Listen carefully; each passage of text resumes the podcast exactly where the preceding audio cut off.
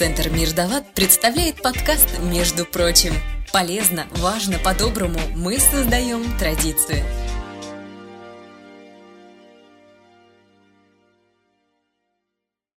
Здравствуйте, с вами Григорий Белов, и это подкаст «Между прочим». Мы встречаемся с неслучайными благотворительности и социальной сфере людьми, чтобы поделиться с вами знаниями, опытом и интересными историями. В одной детской книжке есть образ – окно родного дома, за которым тебя обязательно ждет мама. И заблудившийся в пути человек, неважно, взрослый или не очень, идет на свет такого окна. Это в сказке, а в жизни есть дети, пропавшие без вести. Нам очень хочется верить, что они просто заблудились, что живы, что обязательно вернутся домой и обнимут своих мам. Каждый год, 25 мая, волонтеры поисково-спасательных отрядов по всей стране обращаются ко всем неравнодушным гражданам. В 2020 году, в понедельник, 25 мая, в девятый раз Россия проведет Международный день поиска пропавших детей. Уже 35 лет подряд 25 мая в крупных торговых центрах американских и европейских городов появляются информационные стенды с символом Дня пропавших детей изображением синей незабудки. Родителям раздают брошюры, детям рассказывают о том, как вести себя с незнакомыми. На радио и телевидении выходят тематические передачи. В 16 странах Европы действует горячая линия, куда могут обратиться родители, родственники и очевидцы. В России 25 мая любой сможет сказать вместе с волонтерами «Мне не все равно» и привлечь к проблеме пропавших детей внимание своих земляков. Отправляясь в этот день по делам, достаточно будет повязать на одежду или автомобиль синюю ленточку цвета незабудки. Вечером на окнах во многих домах зажгутся свечи, и волна огоньков прокатится от Камчатки до Калининграда, символически освещая всем, пока не найденным малышам, путь домой. Сегодня наш выпуск приурочен к этому дню. Мы поговорим с Григорием Петренко, руководителем поисково-спасательного отряда «Орион Спас». Оставайтесь с нами. Пригласите к прослушиванию друзей, родителей, знакомых. Давайте поговорим, как и почему пропадают дети и взрослые, и как нам с вами сделать так, чтобы их пропадало меньше.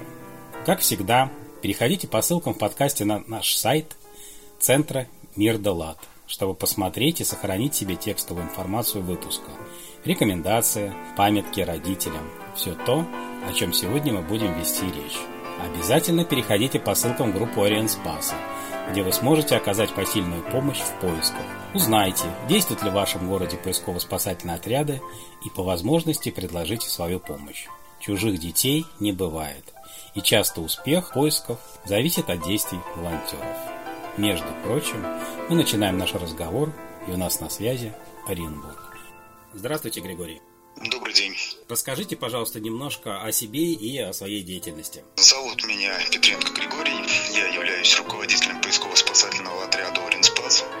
Отряд функционирует с 2011 года. Функционирует достаточно успешно. За это время, за эти 9 лет, мы провели уже более 600 поисковых мероприятий. Нами, либо при непосредственном нашем участии было найдено более 100 человек. В обычной жизни моя работа напрямую связана с поисковой деятельностью. Я являюсь спасателем аварийно-спасательной службы. Правда, не так давно, всего полтора года я работаю в этой профессии. До этого я работал инженером-программистом в одной из телекоммуникационных сетей. Григорий, давайте поговорим о Международном дне пропавших детей. Что это за день? Для начала хочется акцентировать внимание на том, что это не праздник, это мероприятие, не праздник, мы его не отмечаем. Мы проводим это мероприятие, проводим уже много лет с момента создания отряда с 2011 года. В принципе, так же, как и большинство других отрядов, которые образовались в том году. Мероприятие это проводим девятый раз. Ну, единственное, что первый раз за все это время нам приходится его проводить, ну, так сказать, удаленно. Есть, если все предыдущие годы мы активно собирали людей, то сейчас это будет, э, ну, так сказать, акция в домашних условиях. Суть данного мероприятия – профилактика исчезновения детей. В этот день мы активно говорим родителям, детям, взрослым о том, что такая проблема существует, проблема исчезновения детей, что ее не нужно игнорировать, а о ней нужно говорить. Учить детей с самого маленького возраста о том, как вести себя в различных чрезвычайных ситуациях. Говорить с детьми, педагогам, учителям, говорить родителям, говорить обычным волонтерам, как можно детальнее эту информацию доносить для детей. То есть получается это такой как бы день знаний по детей. Совершенно верно. Как в России обстоят дела с пропажей детей? Вообще есть какая-то статистика, может быть, по России? Да, статистика есть. К сожалению, мы ее давно не обновляли. Цифры достаточно жуткие. Чуть ли не еженедельно пропадают дети а может быть даже ежедневно. Ну, благо, большинство из них возвращается, большинство из них находится в городе Оренбурге. Ситуация более-менее хорошая. Случаев исчезновения детей у нас не так много, но, безусловно, как и во всей России, такие случаи есть, но большинство, 99 наших случаев, это успешные. Чаще всего, когда дети самостоятельно кидают свой дом, ну, бегунки, так называемые. Ну и есть, конечно, небольшой процент детей, особенно маленьких, которые там заигрались, заблудились, и на помощь которым действительно необходимо выезжать добровольцам поисково-спасательного отряда, сотрудникам МЧС, МВД и так далее. Понятно. А вообще вот по России во многих ли городах есть поисково-спасательные отряды? Да, сейчас достаточно в большом количестве городов России существуют поисково-спасательные отряды. Статистики, к сожалению, у меня нету. Я ее перестал вести уже много лет, когда порядка 80 поисковых отрядов. Я знал, сейчас их гораздо больше. Бывают даже случаи, когда в одном регионе и даже в одном городе существует по нескольку поисково-спасательных отрядов. В нашем городе работает один поисково-спасательный отряд, но даже мы уже открываем дополнительные филиалы по области. То есть достаточно большая у нас область Оренбургская, и своими силами нам ее сложно охватить, поэтому мы в различных городах нашей области создаем дополнительные подразделения для более оперативного реагирования. Ну, я так понимаю, что все-таки работа у вас есть, раз приходится и расширяться, и вести работу. А вот можете рассказать какие-нибудь такие резонансные поиски? Ну, таких мероприятий было достаточно много. Вспоминать все, наверное, времени у нас с вами не хватит. Но раз уж резонансных, то, наверное, это всегда самый первый поисковый случай. Ну, единственное, что пропал не ребенок, а девушка 18-летняя. Это как раз было в 2011 году. А, достаточно резонансные поиски были, после которых, в принципе, и образовалась группа поисково-спасательная. Мы уже попозже мы отрядом назвались и зарегистрировались. На тот момент это была группа единомышленников, которые на протяжении долгого времени искали девушку Екатерину Морозову, но, к сожалению, ни тогда, ни сейчас результаты эти поиски не дали. Девушка до сих пор в розыске находится, но, тем не менее, она вот дала толчок к развитию поисково-спасательной деятельности, к развитию поисково-спасательного отряда, объединила, сплотила нас. Как справляются с неудачами волонтеры? И что можно вообще советовать родственникам?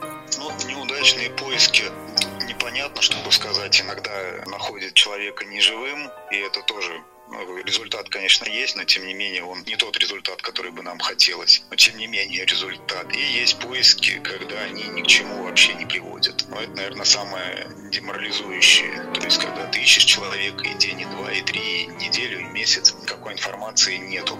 А как справляемся? Общением, общением. То есть поисково-спасательный отряд наш Оренспас, а это не просто группа людей, которые выезжают на поиски и э, осуществляют поисково-спасательные мероприятия мероприятия. Это люди, которые постоянно друг с другом общаются в чатах, в социальных сетях, по телефону, вживую достаточно долго. Многие из ребят в отряде самые первые ребята как раз тоже пришли в 2011 году, поэтому очень тесно дружим.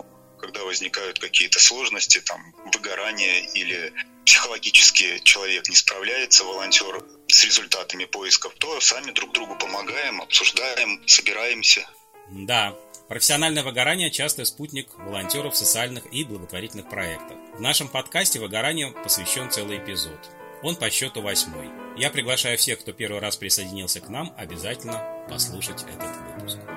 А у вас есть какие-нибудь, например, штатные психологи? Да, есть и профессиональные психологи. Ну, как правило, не прибегаем к помощи именно профессионален. Тут больше как э, человек с человеком это больше помогает. Ну и за время, наверное, что существует отряд, уже каждый из нас стал немножко психологом, поэтому в состоянии какую-то минимальную психологическую помощь или даже не помощь, а поддержку оказать сами друг другу.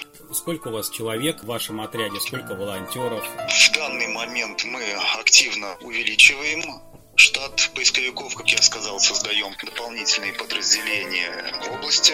На текущий момент примерно 60 человек поисковиков наших. Большая часть это по-прежнему Оренбург, более 40, примерно 45, по-моему, человек. Бузулуки порядка 15 человек, ну и всего несколько человек, там парочку. Это в городе Орске. Вот на Орск мы сейчас делаем особый упор для того, чтобы создать полноценный поисково-спасательный отряд. Ну, вот приблизительное число волонтеров это сейчас колеблется в районе 60 человек. Почему колеблется? Потому что цифра это не постоянная. Бывает так, что люди выгорают плане. Бывает так, что появляются какие-то там личные дела, заботы, и они не могут совмещать и уходят либо на время, либо на совсем. Ну и также и э, обратная сторона, то есть после какого-нибудь поиска бывает к нам присоединяются люди, кто-то в социальных сетях увидел, ну или вот благодаря как раз мероприятиям, которые мы проводим для привлечения новых ребят. Будем надеяться, что наш подкаст, между прочим, тоже станет таким мероприятием по привлечению добровольцев. Так что, друзья, если вы слушаете наш подкаст в Оренбурге или Оренбургской области, присоединяйтесь к поисково-спасательному отряду Оренспас. Все ссылки будут в описании эпизода, а также в текстовой версии подкаста на нашем сайте. Случилась беда, пропал человек. Что нужно делать? Какие действия посоветовать?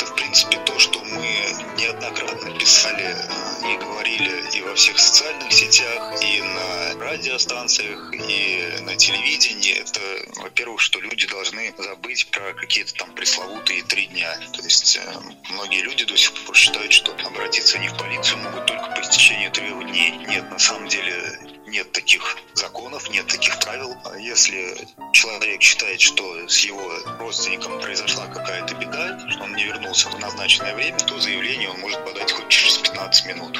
Необходимо подать заявление в полицию. После этого уже можно обратиться к нам. В принципе, к нам можно обратиться и до подачи заявления, но мы всегда отправляем родственников э, к сотрудникам полиции, потому что э, работа происходит всегда совместная. Работаем только при взаимодействии, даже при согласии МВД потому что случаи бывают самые разные, в том числе и криминального характера. И прежде чем начать какие-то поисково-спасательные мероприятия, мы контактируем с сотрудниками уголовного розыска, с МВД и напрямую с родственниками. Далее там процедура сбора информации происходит, то есть узнаем все о человеке, когда пропал, где пропал, и готовим почву для создания ориентировки благодаря тому, что активно работают социальные сети, там социальные странички, человека можно найти, не выходя из дома. Это очень часто, кстати, бывает в последнее время. Размещаешь ориентировку в сети, и благодаря тому, что его кто-то где-то видел, поиски очень-очень ускоряются. То есть э, поступила какая-то информация на дежурный номер, какой-то очевидец сказал, что я видел, неважно кого там, бабушку, дедушку, мужчину в такое-то время в таком-то районе. Все там, либо наши группы оперативно сработали, выехали на поиски, либо сотрудники полиции, с которыми мы же опять контактировали, выезжают, и результат достигается достаточно быстро. А вопрос такой, действительно есть эти пресловутые три дня. Если подается заявление в полицию, а там отказывают его принимать, какие вообще действия нужно делать? Даже сейчас уже и не знаю, бывает ли такое, что отказываются их принимать. На моей памяти такого не было, ну, по крайней мере, в ближайшие годы. Да, первоначально так было, не знаю, там уже сколько-то лет назад. Теперь уже на моей памяти такое не встречается. Но если вдруг это происходит, то обращаться уже не к дежурному, там, звонить там 02, вышлют наряд полиции, там они обязаны принять, либо обращаться к руководству МВД. Ну, как я еще раз хочу сказать, что не существует уже сейчас отказов. А единственное, что, да, после трех дней там какие-то дополнительные меры сотрудники полиции принимают. По истечению этих трех дней идут разыскные мероприятия, когда они точно так же собирают информацию о пропавшем и пытаются его найти. Понятно. А, Григорий, расскажите, пожалуйста, что нужно знать родителям для безопасности детей? Какую бы информацию нужно им довести, чтобы дети не попадали в такие ситуации? Ну, это, как я сказал, обычные профилактические работы, обычные беседы с детьми, особенно если это младший возраст. С самого начала, как только дети начинают ходить, уже объяснять им, чтобы они никогда не уходили с посторонними, никогда не брали там конфетки, шоколадки, не велись на разговоры о том, что там нужно помочь бабушке дедушке, кутенку, щенку и так далее. В общем, сделать, э, установить жесткие рамки, что э, ребенок может уходить только с родителями, там, ну, либо с близкими родственниками. Любые другие попытки увести ребенка должны ребенком пресекаться, там, либо просто уходить, либо кричать, либо привлекать внимание, делать максимально, чтобы люди окружающие поняли, что ребенку угрожает некоторая опасность. То есть основная задача ребенка, если к нему подошел какой-то незнакомый взрослый, обратить внимание окружающих, чтобы ему могли помочь. Да, ребенок э, самостоятельно не сможет никогда справиться со взрослым человеком, и неважно, о каком возрасте мы говорим, либо это там трехлетний, там, хоть семилетний ребенок, самостоятельно он со взрослым человеком не справится, но он может привлечь внимание окружающих. Ну и, естественно, ну это, я думаю, всем понятно, говорить о том, чтобы никаких там вечерних ночных прогулок или местах, где нету людей, малолюдных местах и так далее, чтобы в момент опасности ребенок мог привлечь к себе внимание, мог подать сигнал о помощи. Сейчас у нас весна. Совсем немного осталось до лета, и я надеюсь, завершение истории самоизоляции. А лето, как известно, это время, когда люди идут в лес. И, к сожалению, в лесу могут пропадать не только дети, но и взрослые. Какие существуют техники безопасности? Есть ли рекомендации для взрослых, чтобы заблудившихся в лесу было меньше? Вопрос очень интересный. Сейчас любят это практиковать и устраивают даже целые курсы по выживанию. Но не стоит об этом, наверное, сейчас говорить очень долго. Я вот скажу именно то, что действительно необходимо иметь. Это говорю как спасатель, который неоднократно участвовал в поисковых мероприятиях именно по рабочей сфере и как волонтер-поисковик, это прежде всего иметь заряженный телефон. Да, замечательно, что если человек более-менее подготовленный, и он пошел, и в рюкзачке у него есть и вода, и медикаменты, если он испытывает какие-то трудности со здоровьем, и огниво, и нож, и спички, все это желательно иметь с собой, но самое главное – это иметь заряженный телефон. Не имея заряженного телефона, во-первых, у него нет возможности подать сигнал тревоги. А во-вторых, если сигнал тревоги он все-таки подал, но телефон разрядился, то найти его тоже крайне сложно. Ну, по крайней мере, есть какая-то информация о том, что в каком районе, но тем не менее найти непросто. Заряженным телефоном это все упрощает ситуацию, и неоднократно в таких случаях именно заряженный телефон помогал найти человека, когда включали сирены, СГУ, ну, и человек либо выходил на, этот, на сигналы сирены, либо более-менее его могли локализовать и оказать помощь. Поэтому прежде всего заряженный телефон. Ну а там дополнительные фишки, плюшки, как их называют, это безусловно. Ну и как минимум вода. Потому что чаще всего не настолько мы теряемся надолго, на дни и месяцы, чтобы там с голоду умереть. А вода, да, вот воду необходимо иметь для того, чтобы поддерживать себя в нормальном рабочем состоянии.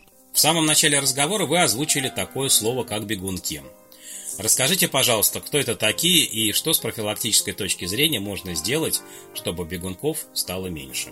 Бегунки, ну если в двух словах или в одном даже слове, это нарушители. А иногда они бывают злостные нарушители, которые неоднократно убегают. Причины у них самые разные. Чаще всего это подростки, да, что там подростки, дети убегают, какое-то там взаимное непонимание в семье. Мама или папа не поняли своего ребенка, он обиделся, а сейчас дети у нас очень нежные стали, и сразу ушли из дома. Ну, как казалось бы, ничего страшного, ушел и придет, но ситуации бывают всякие разные. Ребенок, подросток может на улице встретить и человека нехорошего, и если он там где-то, скажем, ушел в ночное время, где-то ночует, с ним может случиться другая неприятная ситуация, и его простой безобидный уход из дома, как казалось, простой безобидный уход, может обернуться очень неприятно, что с ним может случиться настоящее нехорошее. Плюс еще, естественно, людские ресурсы на поиски этого человека отвлекаются. Это и волонтеры-добровольцы, и сотрудники полиции, и сотрудники МЧС, в общем, государственные службы. И если в этот момент происходит еще что-то нехорошее, там теряется там, взрослый человек, но действительно попадает в беду и теряется, то, естественно, все силы это брошены на ребенка. То есть ребенок оттянул на себя, ну, львиную долю человеческих ресурсов, потому что мы такие случаи, и мы, и государственные структуры реагируем молниеносно. Естественно, взрослым человеком мы займемся только после того, как убедимся, что с ребенком все хорошо. Это вот опасность, неприятные моменты, которые создают э, так называемые бегунки. Есть ли вообще какие-то взаимодействия между поисковыми спасательными отрядами разных регионов? Есть и очень тесные и часто очень результативные в социальных сетях происходит регулярное общение между поисковиками разных регионов. Это могут быть и координаторы, руководители, иногда простые рядовые добровольцы, ну, которые в курсе ситуации. Общение происходит регулярно, как на поисковые темы, так и на неформальные, так же, как и мы знакомы там друг с другом внутри Уринспаса 9 лет, так и многие поисковые отряды создавались у нас на глазах руководителей, координаторов мы знаем. И если происходит случай, когда человек пропал, там, скажем, не знаю, на вахту он уехал или там, передвигался из одного района в другой, или тот же самый бегунок из одного города поехал в другой, то информация в этих чатах передается, отслеживается, мониторится, и неоднократно уже были случаи, когда поисковые отряды друг другу помогали. Либо после какой-то информации там выходили, местность осматривали, либо прям следуя по пути маршрута, ну это прям буквально реальный случай вспоминаю, когда подростка по пути следования отлавливали, отлавливали, отлавливали поисковики разных регионов, и в какой-то момент все-таки его опередили и на въезде города сотрудниками полиции э, поймали. То есть взаимодействие существует, оно очень результативное, плодотворное, ну и, и хочется надеяться, что таким останется. А есть ли какая-то общая база по пропавшим детям и взрослым между спасательными отрядами, так сказать, для оперативного реагирования? Единой нету, создают отдельные сайты. Есть сейчас программа, которую активно продвигают Перек, по-моему, называется, если я не ошибаюсь. Она ну, не сказать, что на начальной стадии она уже рабочая, и, насколько я знаю, пытаются ее адаптировать ко всем регионам, но пока что это еще на стадии внедрения. Как сейчас обстоят дела с поисками в ситуации всеобщей самоизоляции? Есть ли пропавшие и как организовывается поисково-спасательная работа? Эта вот пандемия, она, наверное, единственный положительный результат дала, ну, конечно, это я говорю с улыбкой, это то, что людей сейчас стало теряться гораздо меньше. И взрослых, и в большей степени даже детей практически не поступают нам заявки, но поступают, но в достаточно малом количестве. На поиски мы по-прежнему выезжаем, предварительно оговорив район поиска, а как, как правило мы выезжаем вместе с сотрудниками полиции, ну и соблюдаем, естественно, правила, одеваем маски, перчатки, мы стараемся держаться на некотором расстоянии друг от друга. Дело благое, но тем не менее неохота заболеть или там стать причиной того, что кто-то по твоей вине заболеет. Какие есть проблемы, которые нужно решать? Проблемы, наверное, всегда одни и те же.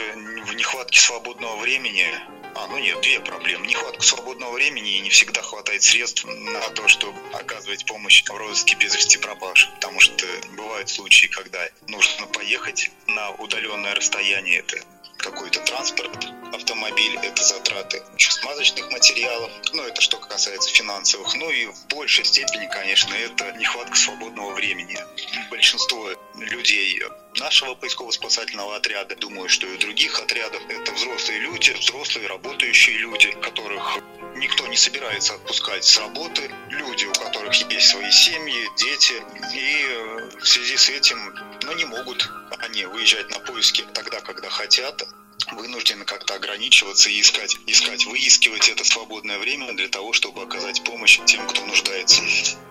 А люди, кто еще не является вашими волонтерами, как они могут оказать помощь отряду?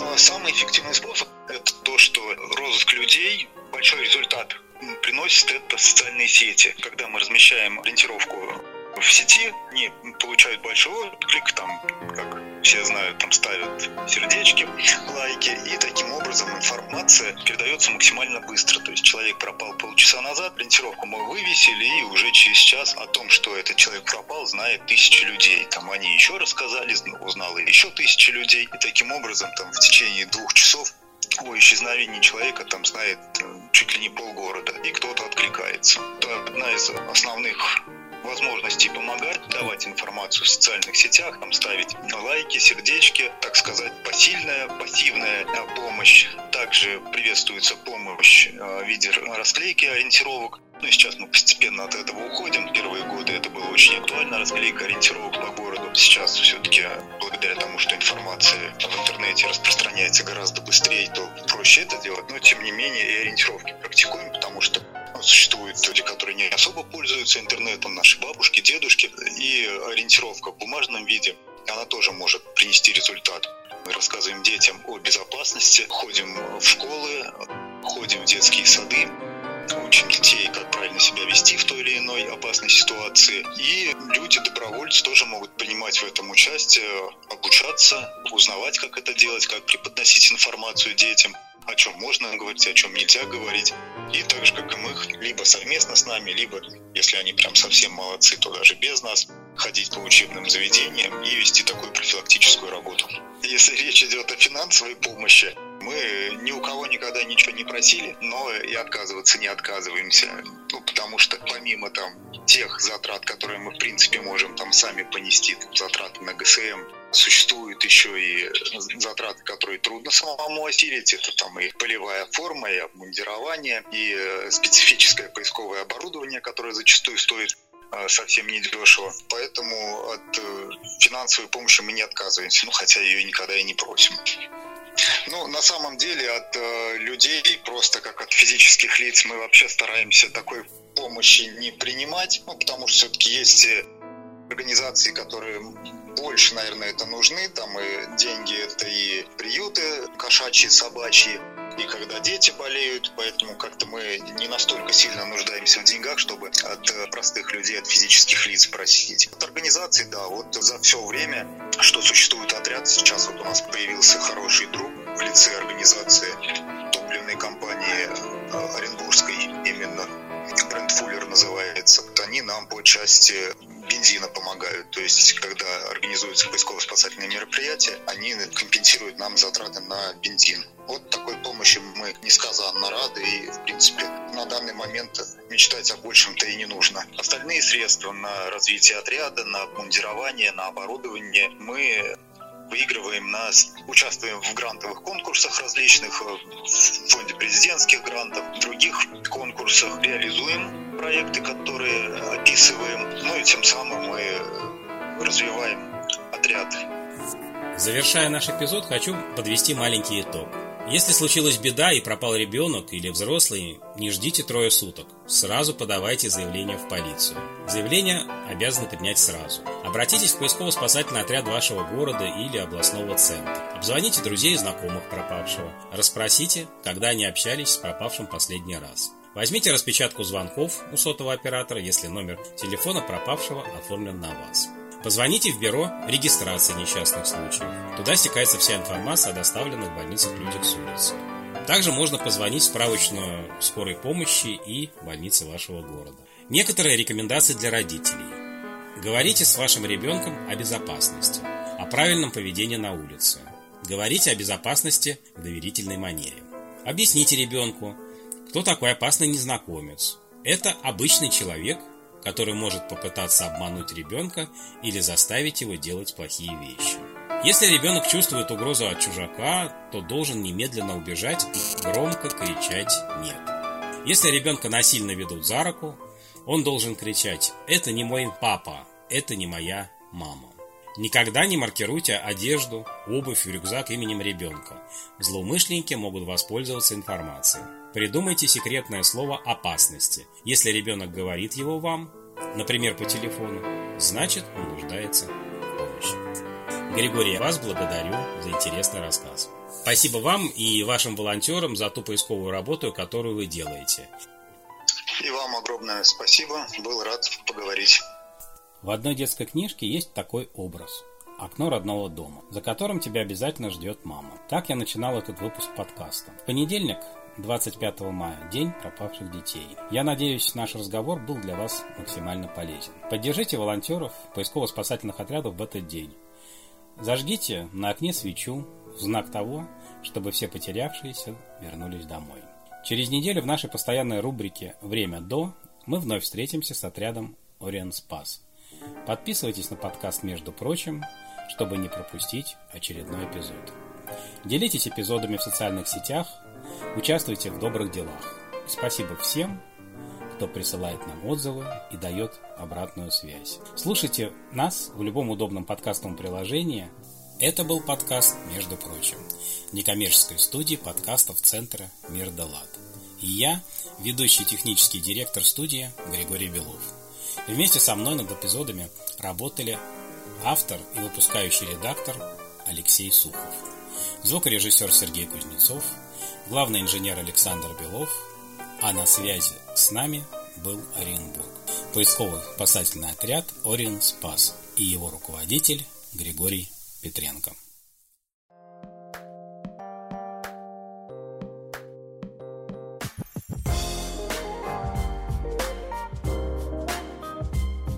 Между прочим, помогать легко. Отправь смс на номер 3443 с текстом «ЛАД-200», где 200 любая сумма пожертвования.